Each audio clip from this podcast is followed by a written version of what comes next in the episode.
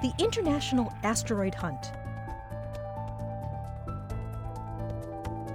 presented by Science at NASA. On February fifteenth, twenty thirteen, a house-sized meteor entered into Earth's atmosphere at over forty thousand miles an hour and exploded fourteen miles above Chelyabinsk, Russia.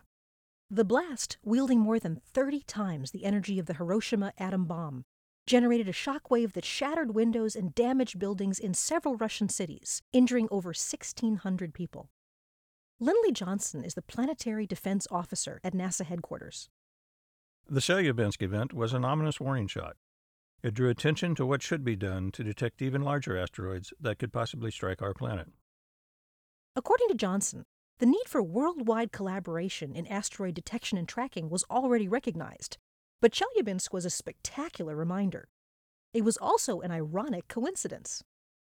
Our report, with recommendations on what should be done about the hazard from near-Earth objects, or N E Os, was being presented at a U N committee meeting that very same day. That coincidence helped lead to a coordinated effort among many nations to keep a closer eye on the sky. In twenty thirteen, the United Nations endorsed the creation of the International Asteroid Warning Network, I WAN, for which observatories around the world regularly search the skies to find and track asteroids and comets whose orbits periodically bring them within thirty million miles of Earth's orbit. Additionally, NASA established the Planetary Defense Coordination Office, P D C O, in twenty sixteen to organize the near-Earth object search and to plan and coordinate any response to possible asteroid impacts. So, how well would the I WAN, the P D C O, and their partners work together if an object was flying into Earth's neighborhood? October twenty seventeen presented a golden opportunity for asteroid trackers around the world to test their ability to operate as a coordinated network. Led by the U S, I WAN mounted a practice observation campaign to find and track a small asteroid named twenty twelve T C four, first detected in twenty twelve. While this asteroid posed no risk of impact with Earth, it was predicted to come back into view in the fall of twenty seventeen with a very close approach. Observers with the European Space Agency and the European Southern Observatory were the first to reacquire twenty twelve T C four in late July twenty seventeen by calculating where to look with an eight meter aperture telescope in Chile.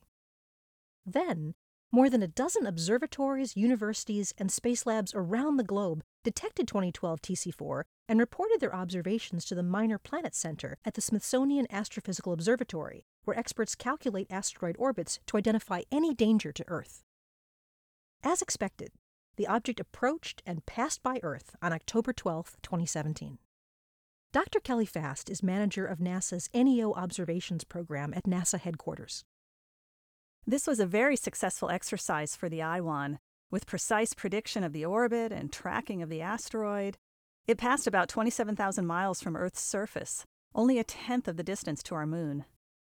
NASA's N E O Observations Program focuses on finding asteroids four hundred sixty feet, or one hundred forty meters, and larger.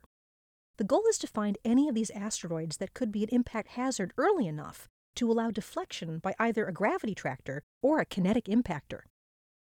While no known asteroid larger than one hundred forty meters in size has a significant chance to hit Earth for the next one hundred years, only about one-third of the estimated total population of that size and larger has been found to date.